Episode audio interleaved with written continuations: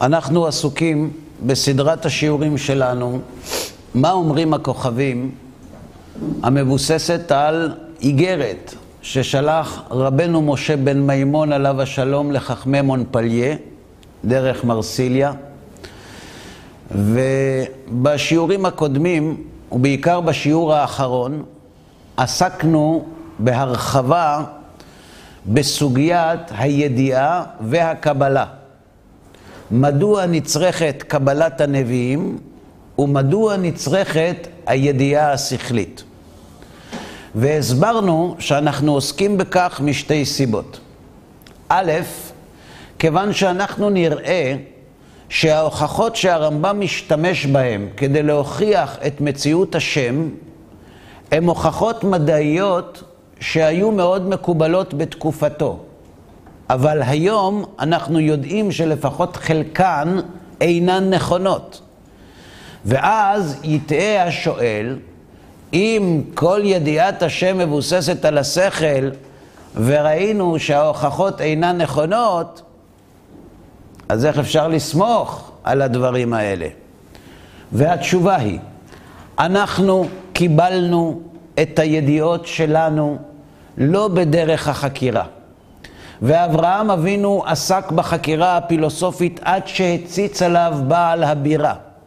מרגע שהציץ עליו בעל הבירה, שוב אין האדם נדרש לידיעת הדברים בשכלו, כיוון שהוא קיבל אותם. וכבר הרמב"ם לימד אותנו שיש שלושה מסננים שהאדם צריך להעביר בהם את הנתונים. אחד, זה החושים, אחד, השכל, ואחד, קבלת הנביאים. אז אם יש את קבלת הנביאים, בשביל מה צריך את השכל? כי יש מצווה להגיע אל הקדוש ברוך הוא גם דרך השכל. וכיוון שבימי הרמב"ם היה ניתן להגיע אל הקדוש ברוך הוא דרך השכל, בכלים המדעיים של אותם ימים, הרי שעל פי הרמב"ם האדם מצווה להתבונן במדע בין ימיו, כדי ממנו להגיע אל ידיעת השם. והיה ואם ישתנה המדע, או אם התיאוריות תקרוסנה, ותקומנה תיאוריות חדשות, אז על פיהם ננסה להגיע בדרך השכל אל ידיעת השם. אבל אין בכך ערעור ואין בכך שום רעידה לקבלה שמתמידה בעם ישראל, כפי שכותב הרמב"ם בעצמו ביד החזקה. שמשה רבנו לא האמינו בו ישראל מפני אותות ומופתים שעשה, אלא ממעמד הר סיני. ואם מעמד הר סיני אכן יתרחש, יש לנו ידיעות ברורות לגבי מציאות השם ואמיתות התורה. זו סיבה אחת. סיבה שנייה, כיוון שהתורה שאותה אנחנו מקיימים, יש בה כמה סוגים של מצוות. כפי שכותב רבנו בחיי, יש מצוות מעשיות ויש מצוות שבמחשבה. מצוות שבמחשבה מקיימים אותם במחשבה. וכותב רבנו בחיי, ש"וידעת היום" זו מצווה מן התורה. לדעת את השם, ולדעת את השם זה עם השכל. ובכל דור ודור חייב האדם לידע את השם כפי שכלו וכפי הנתונים המדעיים שבאותם ימים. לא פעם הבאנו את מה שאנחנו עומדים להגיד עכשיו בהקשרים שונים. וצריך גם כאן לומר את הדבר, אבל בהקשר קצת שונה. חז"ל מספרים שלרבי יוחנן היה תלמיד ששמע את רבו, רבי יוחנן, אומר שעתיד הקדוש ברוך הוא להעמיד אבני קדקוד בשערי ירושלים, שלושים אמה ברום שלושים אמה. זאת אומרת, יהלומים בגובה של חמש עשרה מטר. היום זה לא קשה, כי היום כבר אפשר לגדל יהלומים בתנאי מעבדה, אבל אז לא היה אפשר.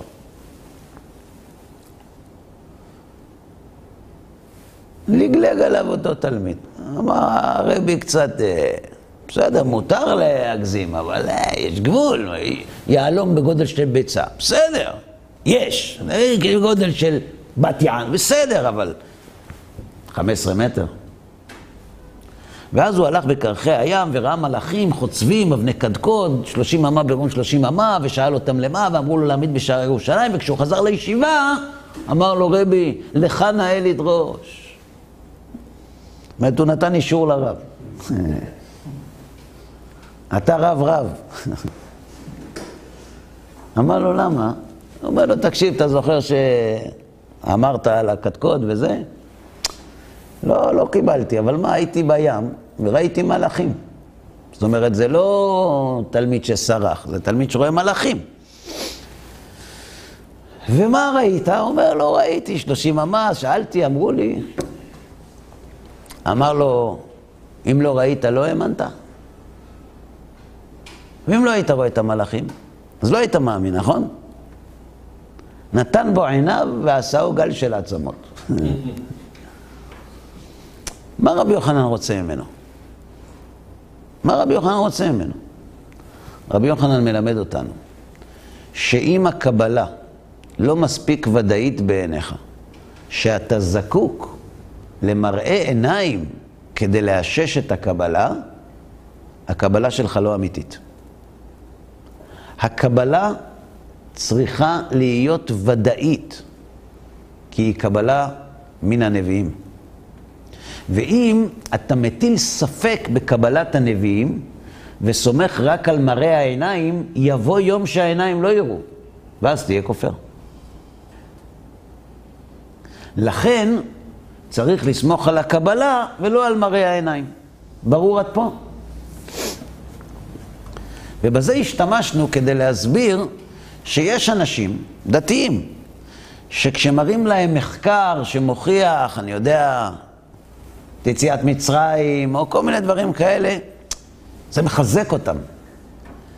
אם אדם שומר מצוות, הידיעה המדעית מחזקת את האמונה שלו,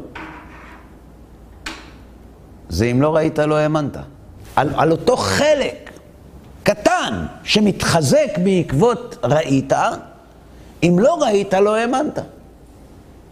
אז ללכת להראות דברים כאלה לאנשים שרחוקים מתורה ומצוות, כדי לקרב אותם, כדי להפיל את המחיצות, כדי, כדי שיבינו שאין סתירה בין המציאות לתורה, זה נפלא.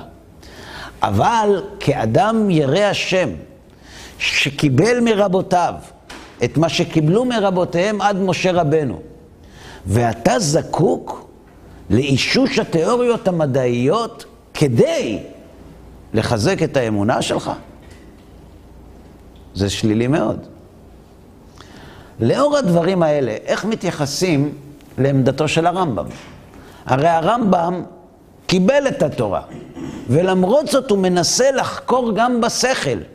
למה? לא כי על ידי החקירה השכלית אמונתו של הרמב"ם בקבלה תתחזק, אלא כי יש מצווה לעסוק עם השכל בידיעת השם. וזה שונה לגמרי. זה לא אם לא ראית, לא האמנת. אני חי בדור שהפילוסופיה האריסטוטלית והמדע מבוסס על אריסטו, אז אני עם הכלים האלה מחפש את הקדוש ברוך הוא. אני אחיה בדור אחר, אז בכלים האלה אני אחפש את הקדוש ברוך הוא. יש מצווה לחפש את הקדוש ברוך הוא בשכל. עכשיו, כשכך ניגשים לחקירה, אין פחד ממנה. כשאתה ניגש לחקירה כדי לבחון דרכה את אמיתות התורה, מה יקרה אם החקירה תתבטל? אז אתה מבולבל, אבל אם אתה מבסס את אורחות חייך על הקבלה, ויוצא למסע חיפוש מקביל עם השכל, כי מצווה לחפש את הקדוש ברוך הוא עם השכל, זה בכלל לא משנה שהראיות שמביא רבנו בחיי בשער הייחוד, שהן ראיות שהשתמשו בהן המותקלה מן המוסלמים, או הראיות שהשתמש בהן רבנו סעדיה גאון עליו השלום, שגם הן ראיות של המותקלה מן, זה בכלל לא משנה אם הרמב"ם שלל את הראיות האלה. כי הרי אנחנו יודעים שרבנו סעדיה גאון אומר, אי אפשר, אין ראיה למציאות השם. אבל יש ראיות והוכחות לבריאת העולם. ואם יש הוכחות לבריאת העולם, בעקיפין זה מלמד על מציאות השם. הרמב"ם אומר הפוך, אין ראיות לבריאת העולם. ויש ראיות למציאות השם. אם יש ראיות למציאות השם ואין ראיות לבריאת העולם, האם ההוכחה על מציאות השם מחייבת את הבריאה? התשובה היא לא. ולכן הרמב"ם אומר שאין הוכחה שהעולם נברא ואין הוכחה שהעולם קדמון. אז למה אנחנו מחזיקים בדעה הלא מוכחת שהעולם נברא ולא מחזיקים בדעה הלא מוכחת שהעולם קדמון? בגלל הקבלה. כלומר, ברגע שאין הכרעה, אנחנו מחזיקים בדרך הקבלה. כלומר, שאנחנו עוסקים בחקירה השכלית, אנחנו עוסקים בחקירה השכלית לא כתנאי שאם יתברר אז, אלא בבחינת קישוט לקבלה שקיבלנו ממשה רבנו. כי התורה אומרת, דע את אלוהי אביך ועבדהו. כי התורה אומרת, במקרא, וידעת היום והשבותה אל לבביך. ברור עד פה? עם המידע הזה אנחנו יוצאים להמשיך בדרכנו באיגרתו של הרמב"ם לחכמי מונפליה. בסדר? דעו רבותיי, שכל אותם דברים של גזירת הכוכבים, שהם אומרים יארע כך ולא יארע כך, ומולדו של אדם ימשוך אותו שיהיה כך ויארע לו כך, כל אותם הדברים אינם דברי חוכמה, כלל, וטיפשות הם. כלומר, יש דברים שהם לא חוכמה ולא טיפשות, אבל זה אל תתבלבל. זה שאמרתי זה לא חוכמה, זה לא הכוונה שזה לא חוכמה וזה בסדר, זה טיפשות גמורה. ומעולם לא נתעסק, סליחה, וראיות ברורות יש לי, שאין בהן דופי, לבטל כל אותם, כל עיקרי אותם הדברים. יש לי הוכחות חותכות שאסטרולוגיה, דהיינו, שגזירת הכוכבים, כלומר, שהכוכבים קובעים מה יקרה עם האדם, יש לי הוכחות חותכות שמבטלות את כל עיקרי אותם הדברים. ומעולם לא נתעסק בעניין זה, ולא חיבר בו ספר אחד מחכמי יוון, שהם חכמים ודאי. ולא חיברו אותם החיבורים כולם, ולא עשו אותו הטעות שקראו אותה חוכמה. מי קרא לאסטרולוגיה חוכמה? מי? חכמי הכסדים, והקלדיים, והמצריים, והכנענים, וזו הייתה אמונתם ודתם באותם הימים. עובדי אלילים.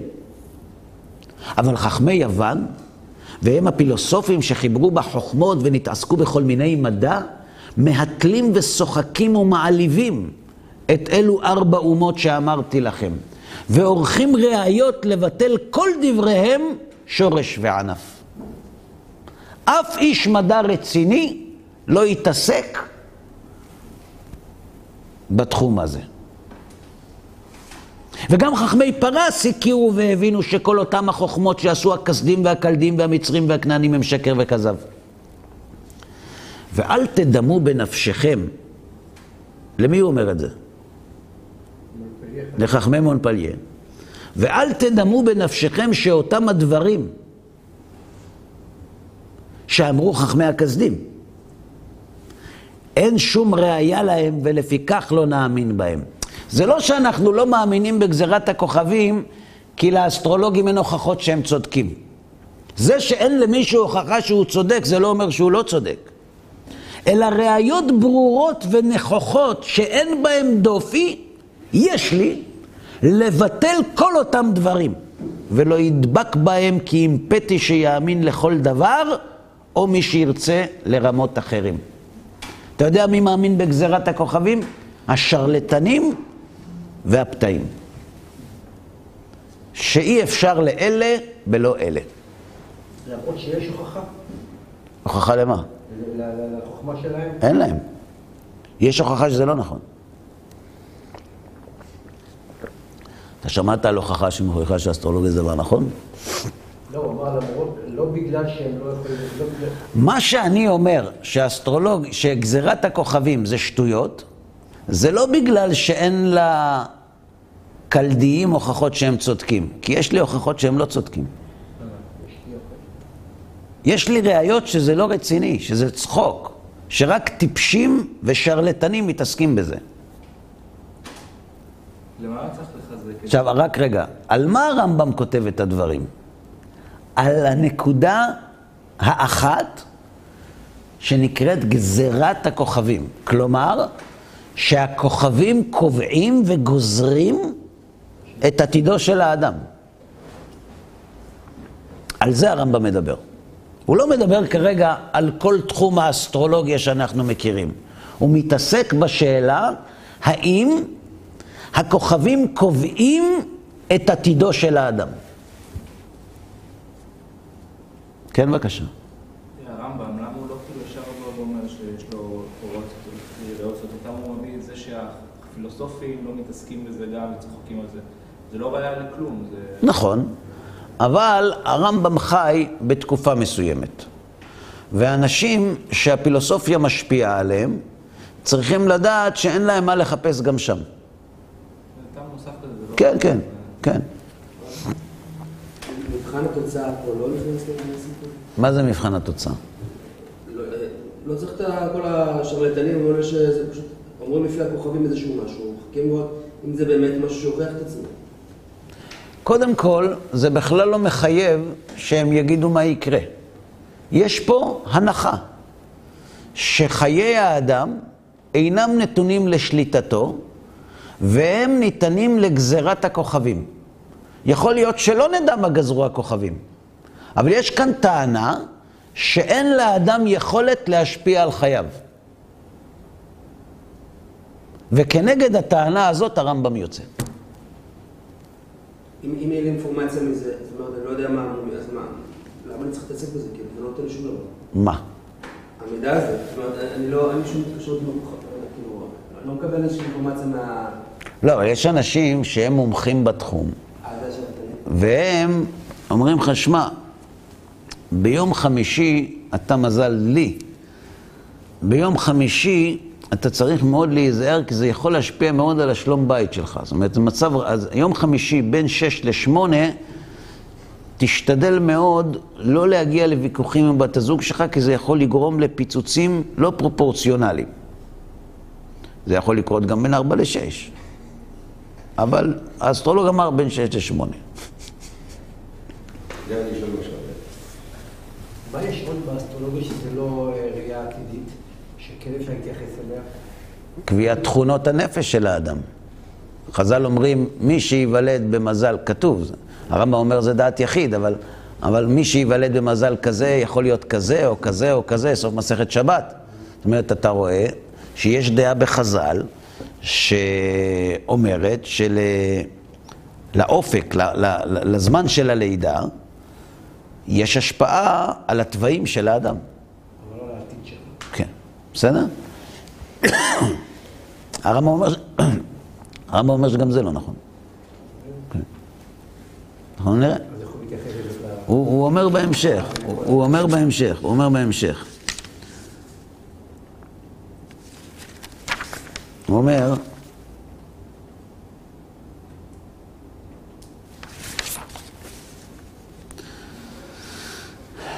ואני יודע שאפשר שתחפשו ותמצאו בדברי יחידים מחכמי האמת רבותינו עליהם השלום, בתלמוד ובמשנה ובמדרשות, שדבריהם מראים שבעת תולדות של האדם גרמו הכוכבים כך וכך. זאת אומרת, הרמב"ם ידע קצת תלמוד ומדרשים קצת גם, והוא אומר, שמע, אני, אני, אני יודע, אתה תגיד לי, תשמע, אבל אני, אני, יש לי מה להגיד על זה. בסדר. זאת אומרת, אל, אל תפתיע. אגב, הרמב"ם עושה את אותו דבר כשהוא עוסק בהשגחה הפרטית. כשהוא עוסק בהשגחה הפרטית, הרמב"ם אומר שאין השגחה פרטית על בעלי חיים. זו השגחה מינית בלבד, כללית. ואל תקשה עליי מהפסוקים וכולי, ומהמדרשים, אז אנו מפרנס מקרני רעמים ועד ביצי קינים, מכיר את זה. זה לא סותר את מה שאמרתי. זאת אומרת, צא מנקודת הנחה, אין, אין, אה, אין, אין, אי אפשר שלא תצא שגגה, כן? אבל צא מנקודת הנחה, כשאתה הולך לחפש את הרמב"ם, אל תחפש אותו עם פסוקים. גם לא עם גמרות וגם לא עם מדרשים. כי צא מנקודת הנחה שהוא ראה את מה שאמרת, ולמרות זאת הוא אמר את דבריו. עכשיו בוא תנסה לבדוק למה הוא אמר את דבריו למרות מה שכתוב. אז כאן הוא מונה שלוש סיבות. למה למרות שזה לא נכון, יש דעה כזאת בחז"ל. אבל נמשיך הלאה. אומר הרמב"ם, יש חוכמת כוכבים אמיתית, אבל זו לא האסטרולוגיה, זו האסטרונומיה. עכשיו צריך לדעת שהאסטרונומיה שהייתה בימי הרמב"ם היא מעט שונה מהאסטרונומיה של ימינו. מעט. בסדר? מעט הרבה. לגמרי שונה. אבל בימיו האסטרונומיה הייתה נחשבת מדע כמו היום, אבל היא הייתה מאוד פרימיטיבית. במה הסתכמה האסטרונומיה? במדידות. ודעו רבותיי שהחוכמה, שהיא חוכמה ודאית, היא ידיעת צורת הגלגלים ומניינם ומידתם וסדר הילוכם וזמן סביבת כל אחד מהם, ההיקף, ונטייתם לצד צפון או לדרום, וסביבתם למזרח או למערב, ומסלול כל כוכב וכוכב ודרכו, איך הוא. מיפוי מסלולי הכוכבים וכולי. למרות שאנחנו יודעים שבזמן הרמב"ם האמינו שלכוכבים ולגלגלים יש שכל ויש נפש, והיום אנחנו יודעים שזה לא נכון. או לא נכון לפחות בצורה שבה חשבו אז. ובכל זה וכיוצא בו חיברו חכמי יוון ופרס והודו חיבורים גדולים. והיא חוכמה מפואר, מפוארת הרבה, וממנה ייוודע ליקוי המאורות, ומתי ילקו בכל מקום. וממנה ייוודע מאיזו סיבה ייראה הירח כקשת, והולך וגדל עד שישלים ויחזור ויחסר מעט. וממנה ייוודע מתי תיראה הלבנה, או לא תיראה. ומאיזה טעם יהיה יום זה ארוך או קצר, ומאיזה טעם יעלו שני כוכבים כאחד ולא ישקעו כאחד, ומאיזה טעם יהיה יום זה במקום זה 13 שעות, ובמקום אחר 15 שעות, או 16 שעות, או 20, והוא יום אחד.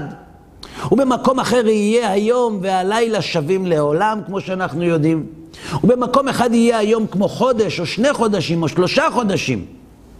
עד שתמצא שתהיה כל השנה כולה יום אחד, שישה חודשים יום ושישה חודשים לילה. וכמה עניינים מתמיהים יוודעו מאותה חוכמה והכל אמת בלי ספק. זאת אומרת, אם בארצות הקוטב, הקרובות לחוג הקוטב, רואים שהיום הוא ארוך והלילה קצר, או הפוך, זה פלא עצום. תראה מה זה פה חצי שנה היום. פשי, תראה מה הולך פה. זה פלא, נכון? אבל אם תדע את חוכמת האסטרונומיה, אומר הרמב"ם, תבין למה שם זה חצי שנה וחצי שנה, ופה זה 24 שעות. וזהו חשבון תקופות, שאמרו חכמי האמת רבותינו עליהם השלום, שהיא חוכמה ובינה לעיני העמים. מה שכתוב בפסוק, כי היא חוכמתכם ובינתכם לעיני העמים, ומבני יששכר יודעי בינה לעיתים, על איזו חוכמה מדובר? על חשבון תקופות ומזלות. אסטרונומיה. אבל אלה הדברים של הוברי השמיים, הטיפשים, אינם כלום. והרי אני מבאר לכם ראשי פרקים, מאלה הדברים שהם כבשונו של עולם.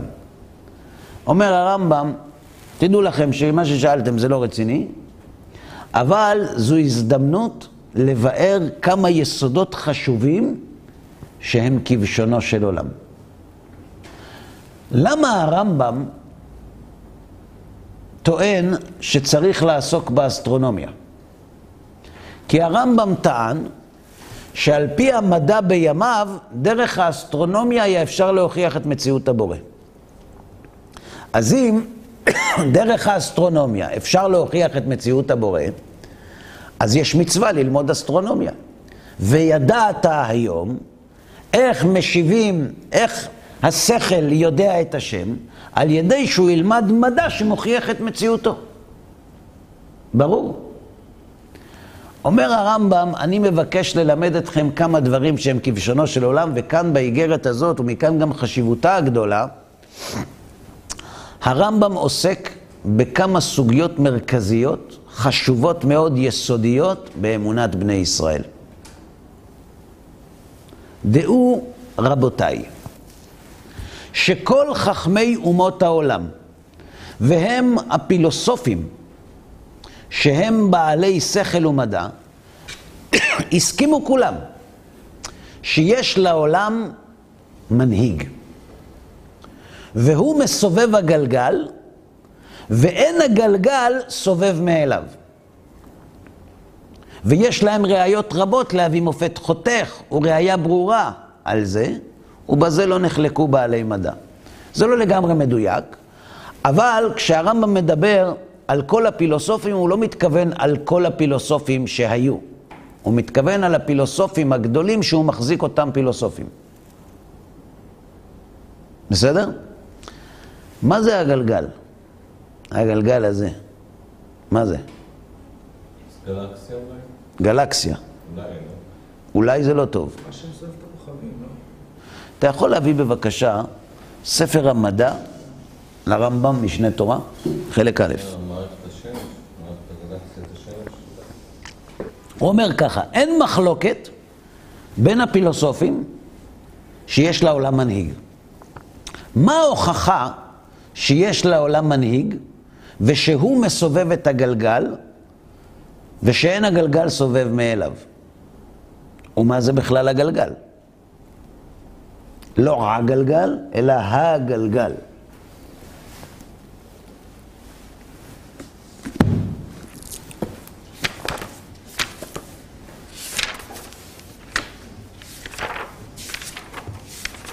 אני בכוונה קורא מיד החזקה ולא ממורה נבוכים. סיבות השמורות עימי.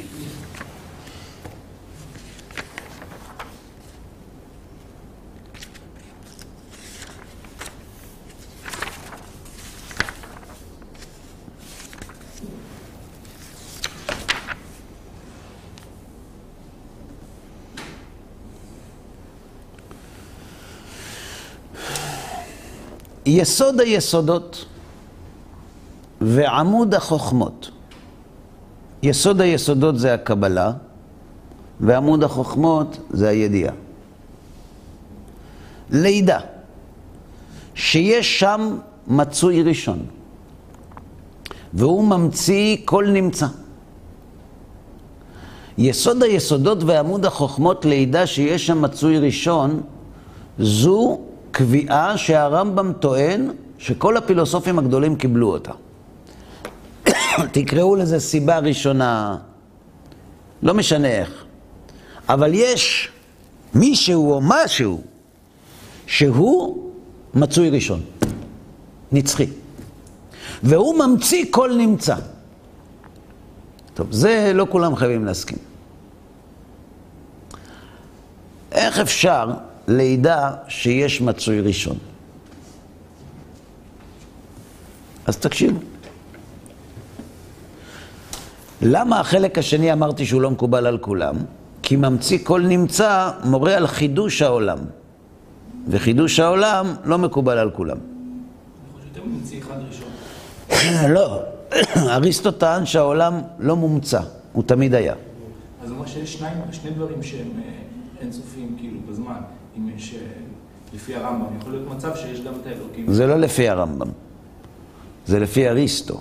כן, אבל אם הרמב"ם אומר שהוא מצוי ראשון בסיבה על הסיבות, אז, אז חייב להיות מזה הוכחה הוכחה של בריאת העולם, אלא אם כן בריאת העולם היא גם אינסופית, ואז הוא אומר שיש שני, שניים שהם מצויים ראשונים. זה לא שניים שהם מצויים ראשונים, אלא שהעולם נגזר מהבורא. זה כמו הגוף והצל.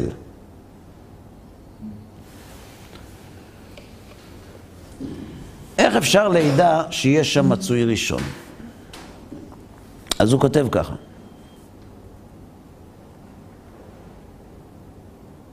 ודע שהעיקרים שאנו צריכים להאמין בהם בידיעת הבורא, ארבעה עיקרים. יש ארבע כותרות, ארבעה פרקים, ארבעה יסודות, עיקרים, שכוללים את המושג ידיעת השם. שכלולים במושג ידיעת השם, בסדר? שהוא מצוי, שהוא אחד, שאינו גוף ולא כוח בגוף, ושהעולם חדש והקדוש ברוך הוא חידשו. זאת אומרת, יש ארבעה דברים שכשאנחנו אומרים וידעת את השם, דע את אלוהי אביך, א', אנחנו צריכים לדעת שהוא קיים, מצוי, אחד, אינו גוף ולא כוח בגוף, ומחדש העולם. ארבעה דברים. בסדר? זה כן אומר שיש חידוש עולם? אני לא אמרתי, אני אמרתי שאני קורא עכשיו. אוקיי. הרמב"ם טוען שהעולם נברא. אוקיי, מהתורה, אבל לא מה... נכון. כן.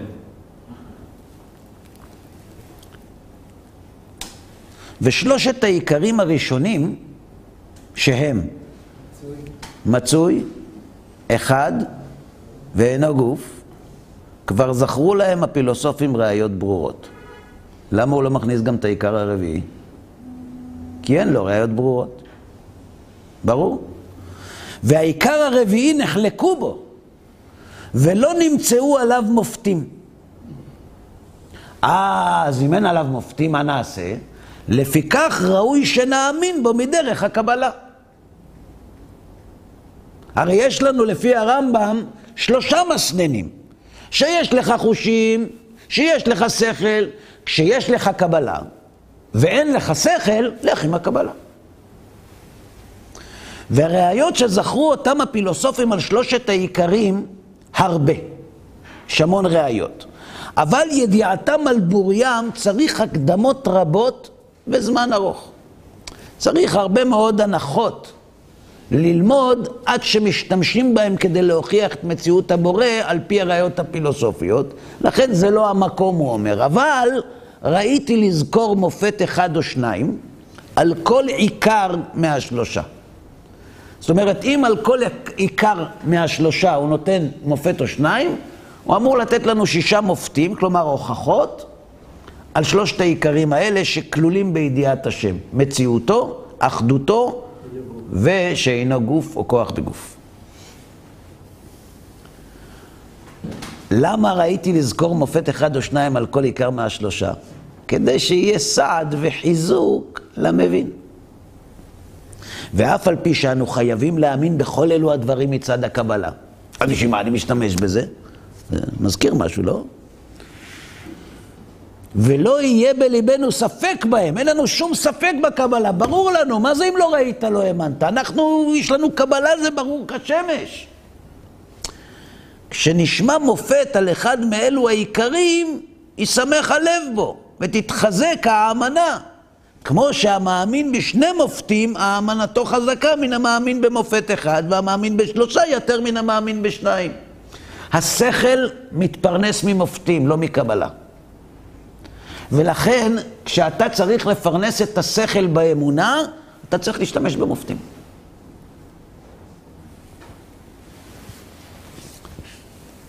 אתם מוכנים? אה? אנחנו לומדים מדע.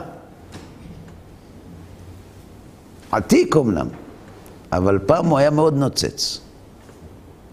דבר ידוע, שדבר שאינו גוף ולא כוח בגוף, לא נוכל להשיגו, אלא ממעשיו ופעולותיו.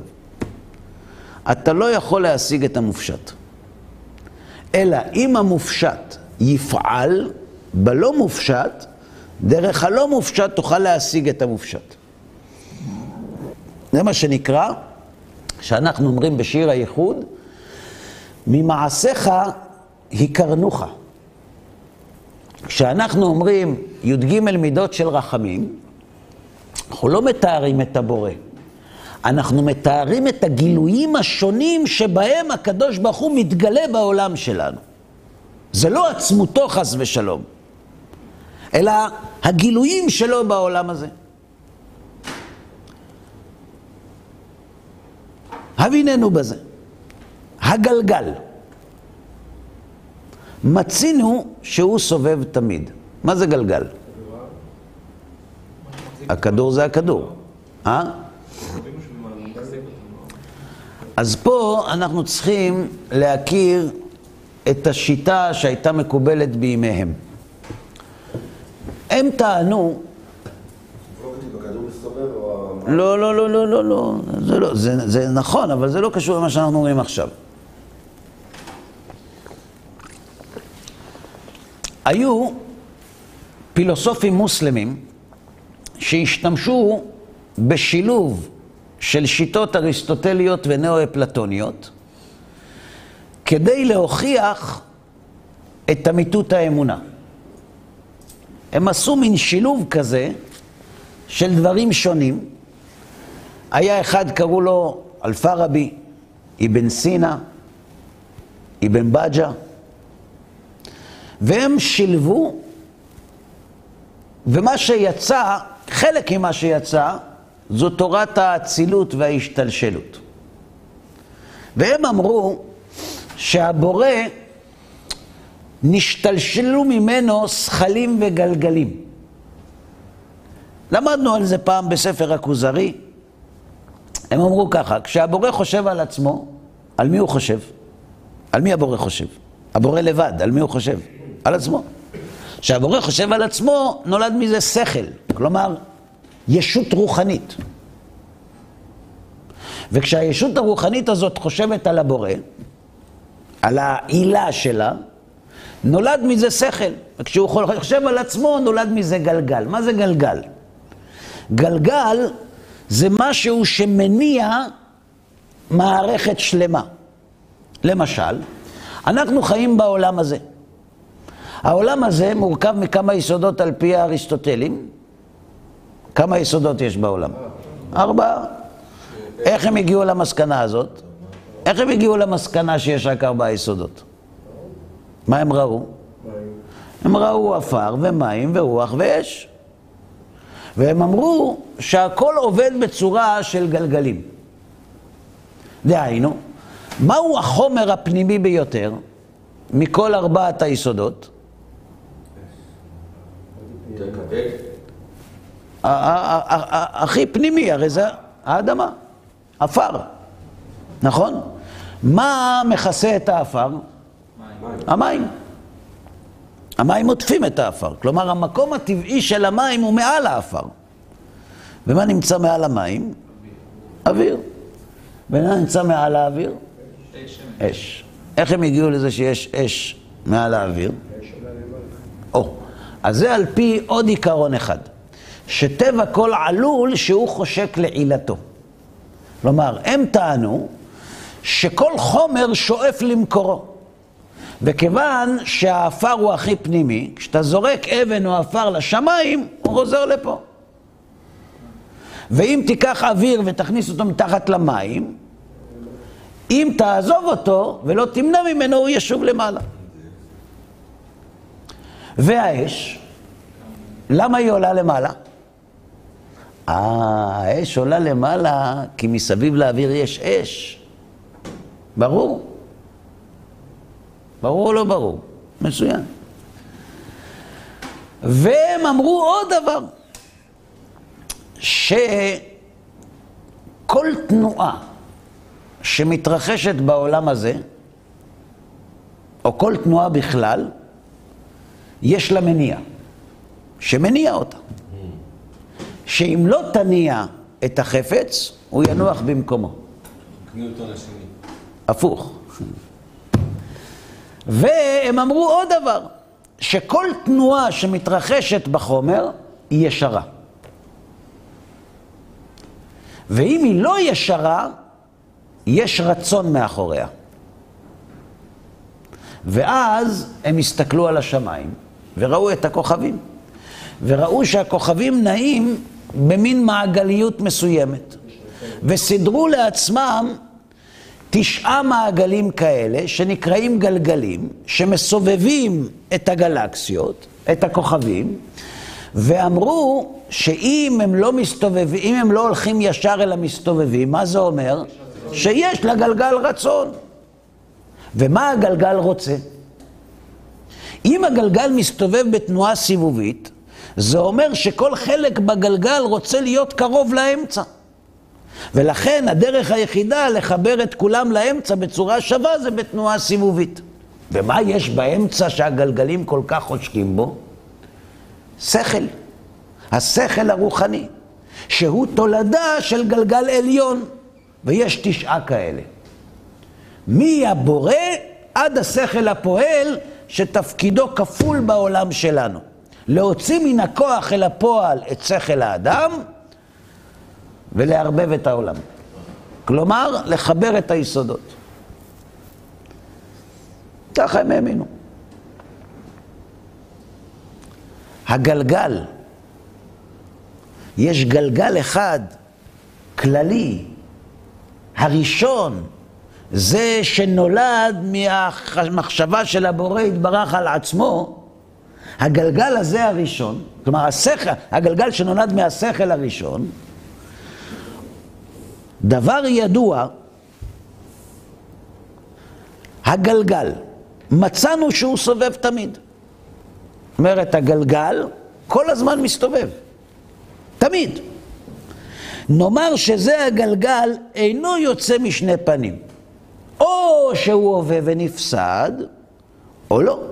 הגלגל הזה שתמיד מסתובב, הוא הווה ונפסד, כלומר, יש לו סוף, או אינו הווה ונפסד, או נצחי. אלה שתי אפשרויות.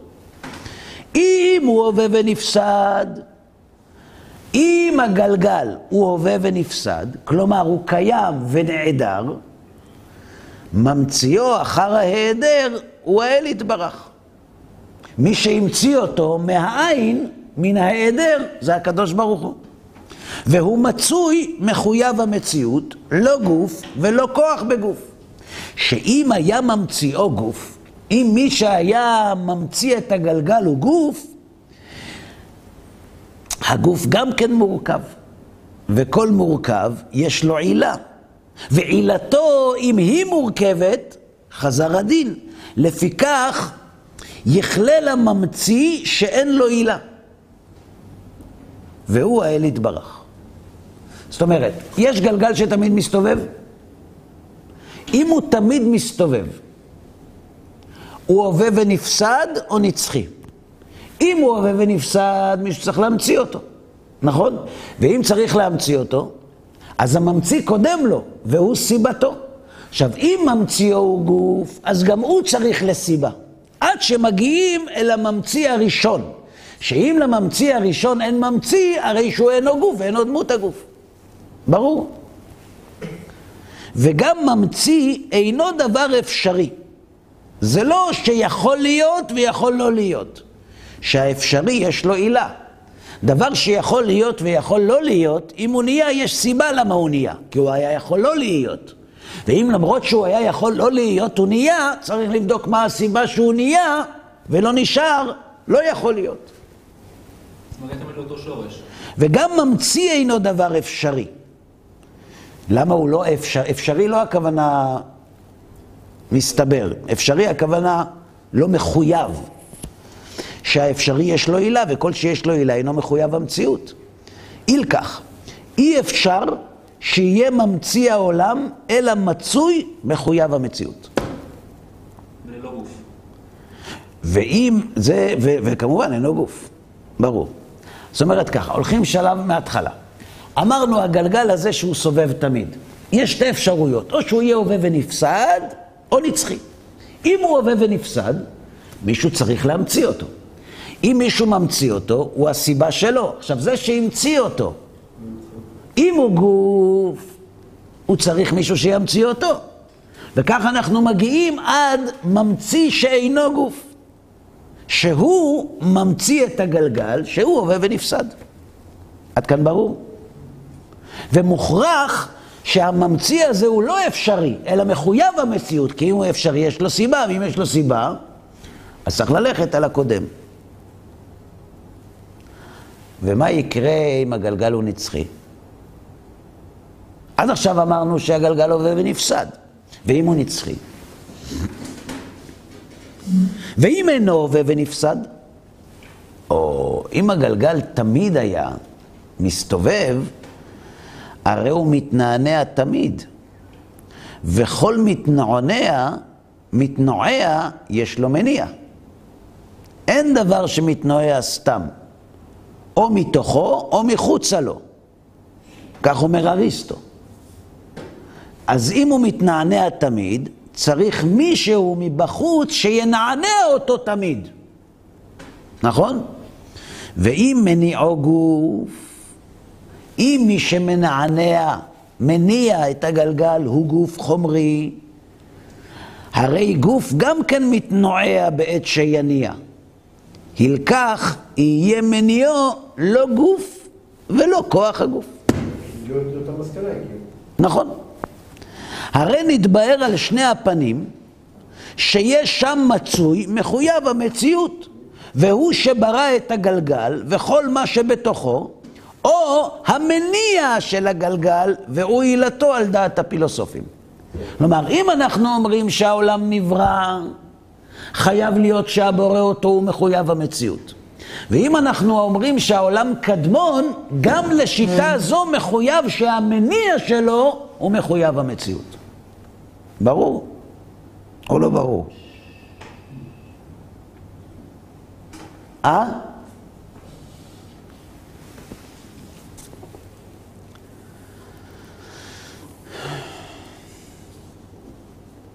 וזה המצוי מחויב המציאות, אי אפשר שיהיה שניים, או יותר על שניים. פה אנחנו מדברים על אחדותו. שאם היו שניים, כל אחד מהם מחויב המציאות, ואין אחד מהם עילה לשני. ואם אין אחד מהם עילה לשני וכל אחד מהם מחויב המציאות, יהיה להם דבר שנשתתפו בו, תכונות זהות, ויהיה כמין הכולל למה שתחתיו. ויהיה להם דבר שנפרד בו האחד מחברו, ודבר שנשתתפו בו חוץ מדבר שנפרדו בו. ויתחייב מזה שיהיה כל אחד מהם מורכב משני עניינים. ומחויב המציאות הוא פשוט פישוט אמיתי, לא מורכב. ילקח לא יהיה אחד מהם מחויב המציאות. הבנתם או לא? לא. אין דבר, נגיד עוד פעם. מי אמר שאין שניים מחויבי המציאות? אם יש שניים מחויבי המציאות, האחד סיבה לחברו או לא? אם אין אחד מהם סיבה לחברו, אז יש בו דבר שהם משתתפים בו, ודבר שהם לא משתתפים בו. הם דומים בזה שאין אחד מהם סיבה לחברו. והם לא דומים שזה אחד וזה שני. אז אם יש בהם שני מרכיבים, הם מורכבים. ואם הם מורכבים, אז הם גוף. כי האינו גוף אינו מורכב. לכן חייב להיות שאחד מהם מורכב והשני לא. כן, בבקשה. אבל אם הוא הלך בשיטה באופציה שהגלגל הוא אינסופי, אז הוא גם מצוי ראשון, למרות שמישהו מגלגל אותו, הוא עדיין מצוי, הוא עדיין אה, אה, מצוי ראשון. עם, ביחד עם המצוי שאינו גוף, שמגלגל אותו.